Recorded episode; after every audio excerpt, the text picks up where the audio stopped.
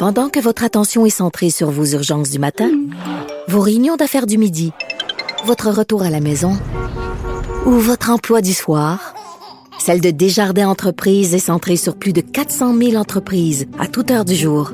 Grâce à notre connaissance des secteurs d'activité et à notre accompagnement spécialisé, nous aidons les entrepreneurs à relever chaque défi pour qu'ils puissent rester centrés sur ce qui compte, le développement de leur entreprise. Le remède à la désinformation. Mario Dumont et Vincent Dessureau. Cube Radio. Ah Vincent, dans les nouvelles qu'on a eues assez tôt ce matin, a la Sûreté du Québec qui a émis un communiqué. Bon, euh, la première version, ça soulevait plus de questions que ça apportait des réponses. On a compris qu'on était en train de démanteler un réseau d'arnaqueurs, la, fameuse arnaque amoureuse. Ouais, c'est des histoires vraiment tristes, euh, faut dire, euh, qui amènent la Sûreté du Québec à, bon, qui visait là hier, en fait dans les dernières heures, 12 personnes impliquées dans un réseau important d'arnaques amoureuses, touchaient les régions de Montréal, l'Outaouais et région de Québec. Et ça s'étend là des euh, tentacules jusqu'en Côte d'Ivoire. Donc des fraudeurs qui auraient arnaqué, on parle de personnes euh, vulnérables euh, qui se font passer pour bon, de, de, jeunes personnes amoureuses. Et là, bon, euh, c'est le coup classique. On tombe amoureux via les réseaux sociaux sans jamais avoir vu la personne. Et là, la personne commence à avoir certains problèmes. Dira, je suis des besoins, des besoins financiers, des besoins financiers. Certaines personnes ont donné euh, beaucoup d'argent. On parle entre 1000 et 350 000 dollars pour une victime. 350 000 dollars, c'est immense. On parle de personnes, entre autres vulnérables, qui auraient été euh, visées par ce par ce réseau. Total 2,3 millions, t'as-tu pensé? Euh, c'est énorme. Pour en discuter, Denis Thériault, journaliste à TVA Nouvelle et à JE. Bonjour, Denis. Bonjour. Euh, un sujet que, tu connais un peu, là. Ben oui, parce qu'on a fait quelques enquêtes là-dessus. Euh, je dirais à deux ou trois reprises, on a consacré des émissions à ce type de fraude. Il y a plusieurs volets à ça. D'abord, pour les victimes, c'est terrible parce que dès qu'elles se font prendre, elles sont incapables de s'en sortir. Elles, ont, elles sont gênées, elles ont honte. Et euh, la, stratégie est tellement efficace, c'est à peu près toujours la même chose. Euh, par exemple, de la Côte d'Ivoire, pour la plupart du temps, ils sont dans des cafés Internet. là, ce qu'on apprend avec cette opération de la Sûreté du Québec, c'est qu'ils sont présents également euh, au Québec. même est-ce que, mais est-ce que c'est clair pour toi, qu'est-ce que quelles opérations on fait à partir de la Côte d'Ivoire et pourquoi, puis quelles opérations on faisait en sol québécois et pourquoi là? Ben, là, la distinction entre les deux, c'est difficile à définir parce qu'il y a un des, des, principaux euh, une des principales personnes arrêtées là, qui était en Côte d'Ivoire, qui est déménagée au Québec. On dit que la plupart des personnes arrêtées sont d'origine ivoirienne. Euh, mais euh, auparavant, ça se passait en Côte d'Ivoire dans des cafés Internet. On faisait, on faisait des liens. Souvent, la, façon de procéder, Mario, c'est qu'on va prendre l'image d'une personne, une dame, un monsieur, entre autres, dans un des reportages que j'avais fait, l'homme habite en France, il y avait des vidéos de lui, il y avait des photos, un peu comme on place sur les médias sociaux, et on se servait de ça et on bâtissait un personnage. La dame tombait en amour avec ce monsieur sans jamais lui parler, sans jamais l'avoir vu. Et là, ben, euh, il disait d'abord qu'il était en Côte d'Ivoire, il pouvait être euh, euh, un courtier ou autre. là, soit qu'il voulait venir la trouver, il avait besoin d'argent parce que il y avait des problèmes de liquidité, ou encore euh, en voulant aller prendre l'avion, il se fait arrêter, il se retrouve en prison, il a besoin immédiatement de 200 dollars pour pouvoir sortir et venir la rejoindre. Et si jamais le personnage qu'on bâtit pour euh, arnaquer, pour attraper euh, les personnes vulnérables, si on sent qu'il son, courtier les plus crédibles, on change.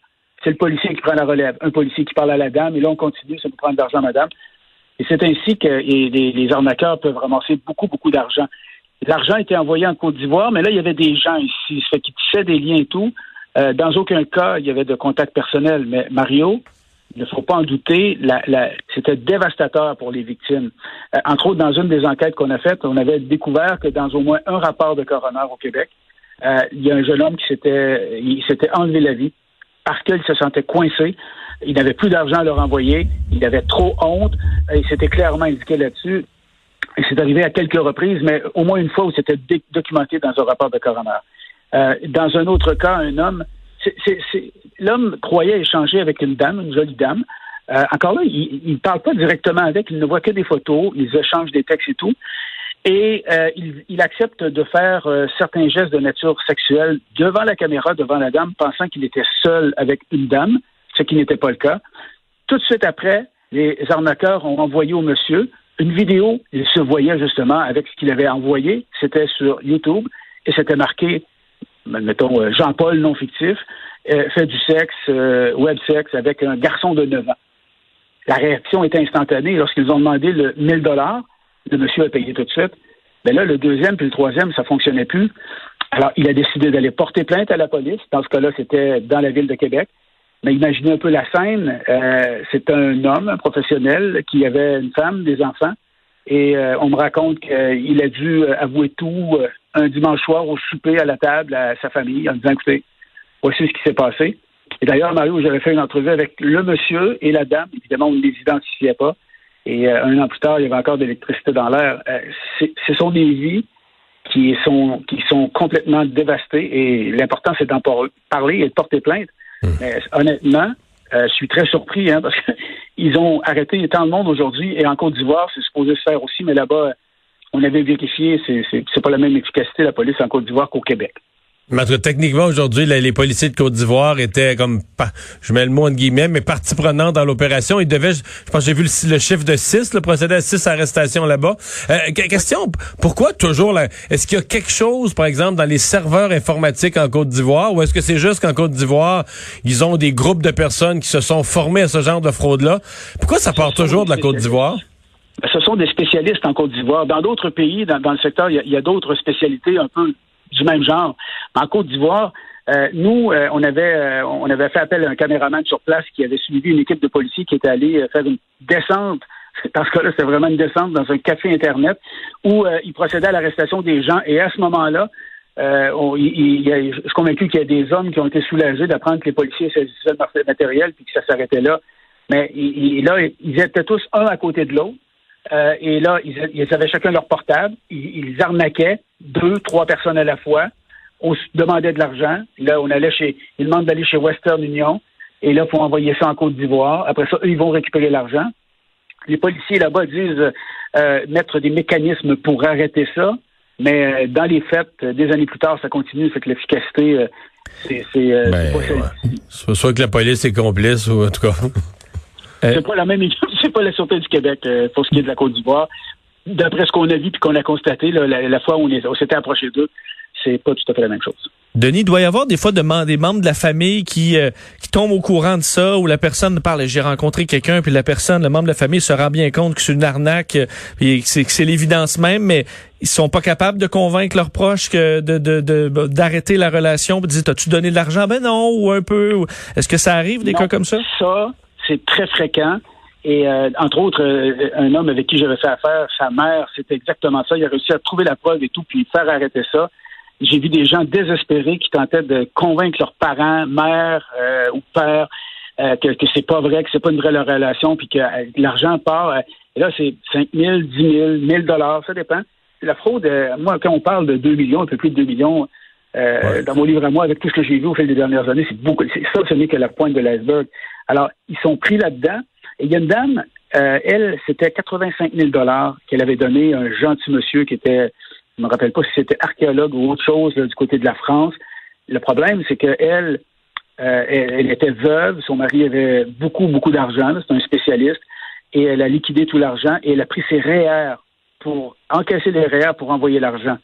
Et là, dans un premier temps, elle n'a plus de fonds. Et dans un deuxième temps, on sait très bien que quand on, sort d'argent des REER, bien, rendu au mois d'avril, il faut payer l'impôt pour ça. Et là, cette dame-là, on était rendue à, manger dans des soupes populaires et à faire appel à des soupes populaires pour passer à travers cette période-là qui était extrêmement difficile. Et malgré tout, je lui avais parlé, euh, elle continuait d'espérer. d'espérer l'amour, d'espérer que la relation soit vraie.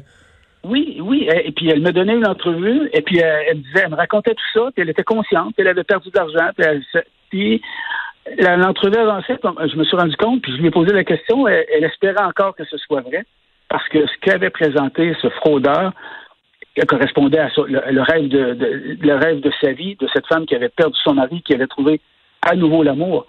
Et ils sont extrêmement habiles et extrêmement manipulateurs. Euh, pour pouvoir soutirer de l'argent parce que c'est la seule raison pour laquelle il rentre en contact avec eux. Et Denis, c'est un rappel important parce que je sais que les, les je voyais aujourd'hui une entrevue avec un des enfants d'une des personnes euh, âgées victimes là, puis qui disait euh, arrêtez de penser que c'est des cons les gens qui se font prendre etc. c'est des gens intelligents là-dedans parce que l'amour l'amour et la solitude là c'est profond là. une personne qui vit seule euh, veut dire, à un moment donné, se retrouve avec, une personne d'intérêt, à espérer, à rêver à ça. Je veux dire, c'est d'une puissance, c'est plus puissant que le quotient intellectuel, tu sais. C'est-à-dire qu'à un moment donné, ça t'emporte, ça, euh, et en particulier si tu, vis durement la solitude, puis qu'à un moment donné, cet espoir-là se développe, euh, c'est certain que ça peut te faire faire des choses que dans un autre dossier où tu n'aurais pas été impliqué émotivement, tu aurais regardé ça plus froidement, tu n'aurais jamais avancé, tu n'aurais jamais mis le doigt là-dedans. Là.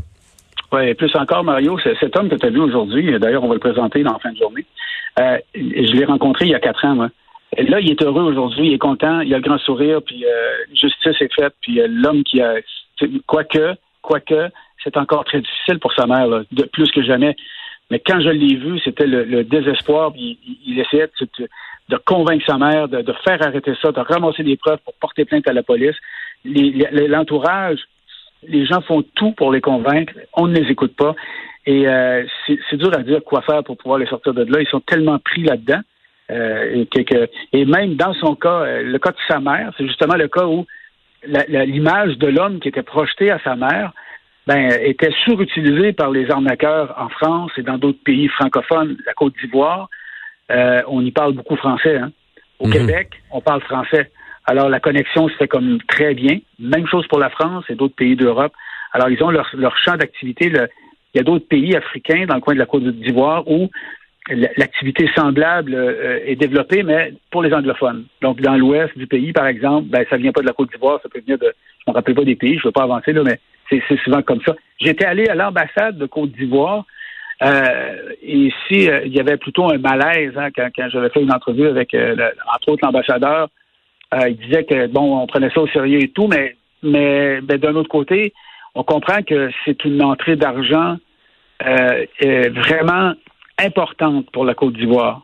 Et euh, les, les, gens qui font ça là-bas, dans le fond, Mario, c'est des sans-cœurs. eux qui détruisent des vies, qui ruinent des gens, des, des, ils, rendent de l'argent.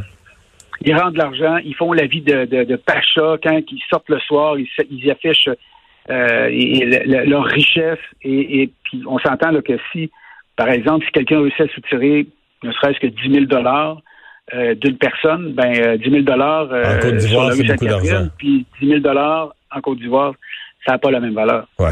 Euh, en terminant, euh, l'individu, le Sogli Espoir Kouassi, euh, qui serait le dirigeant du groupe, est-ce que c'est lui dont tu parlais tout à l'heure et qui vivait autrefois en Côte d'Ivoire et qui est maintenant ici? Parce qu'il se décrit, c'est sur sa page Facebook, il se décrit comme quoi le Méphistophèle, qui est un prince de l'enfer, tout un personnage, là. moi, oui, c'est, j'avance que oui. On me dit que probablement qu'on m'a dit que le principal était là-bas, bien établi, est arrivé ici, le prince de, ouais, le, prince des arnaqueurs, le prince de ceux qui détruisent des vies euh, ici au Québec. Euh, c'est pour avoir rencontré plusieurs victimes euh, de différentes natures, parce qu'il y a les bon, il y a, des, des arnaques qui, vont pencher sur l'aspect sexuel, d'autres sur l'aspect émotif. et là, il s'ajoute d'autres choses avec ça, mais dans leur cas à eux, rappelons-nous qu'ils sont très efficaces. Il faut être alerte et quand on voit que nos personnes proches qui souvent peuvent être euh, vulnérables et autres commencent à, à, s'amouracher de quelqu'un sur Internet, euh, comme on dit des fois qu'on les voit en personne, ça va un peu mieux. Là. Dans ce cas-là, l'image est tellement belle, tellement intéressante qu'il faut être vigilant. Eh bien, on va voir comment la justice va traiter ça à partir de maintenant. Merci beaucoup, Denis. Au revoir. Au revoir. On va s'arrêter pour une pause. On revient avec Richard Martineau dans un instant.